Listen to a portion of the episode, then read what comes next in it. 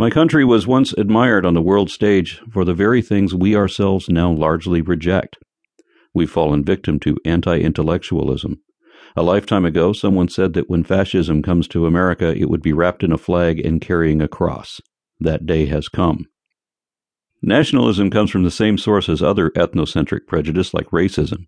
We question science, ridicule experts, make fun of genius, and show a complete disdain for tolerance and multiculturalism as if any of that was bad. We're incurious, and we overtly express hatred of political correctness. We're even opposed to progress, so it's no wonder we're not making any. The religious right is responsible for a lot of that, and creationism is a tool they use to spread their infection. As fortune would have it, when the Texas State Board of Education became world famous for politicizing classrooms, revising and censoring science, sex ed, and social studies, deliberately misleading other people's kids, I found myself in the geographically and intellectually best place to voice my objections and get involved, which I felt compelled to do. How do I reach people?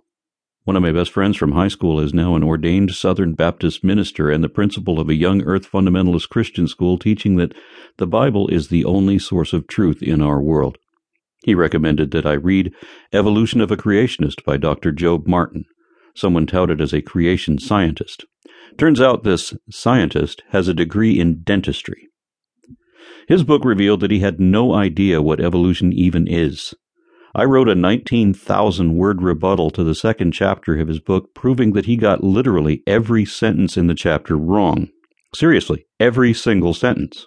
The problem is, no one would ever read such a lengthy, detailed newsgroup post, not even the friend for whom I wrote it.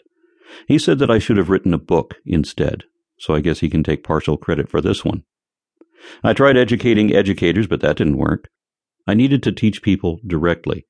I realize that in order to understand evolution by conventional means, one typically should have been raised in an environment where critical thinking, curiosity, literacy, and scientific methodology are supported and endorsed early in one's life. In addition, one must have an in-depth and very specific education in order to understand the extent of bizarre criticisms against science levied by the laity. Such an education requires a significant commitment of time, effort, and money, but faith-based psychobabble is shared for free everywhere by people who don't know what they're talking about and don't care to. You don't have to understand it either as long as you profess your belief.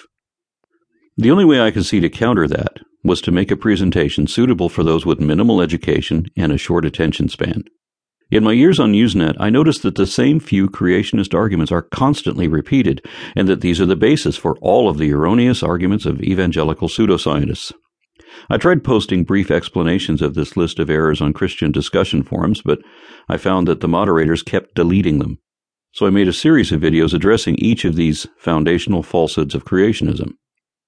At that time, YouTube imposed a maximum limit of eleven minutes on the length of any user-uploaded video, so I had to pack a lot of information into my videos, flashing text, illustrations, and animations in strobe effect as I narrated at a quick pace.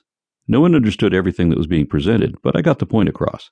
That series was very popular. It changed my life, and I have hundreds of emails in my inbox from others who say that it changed their lives too.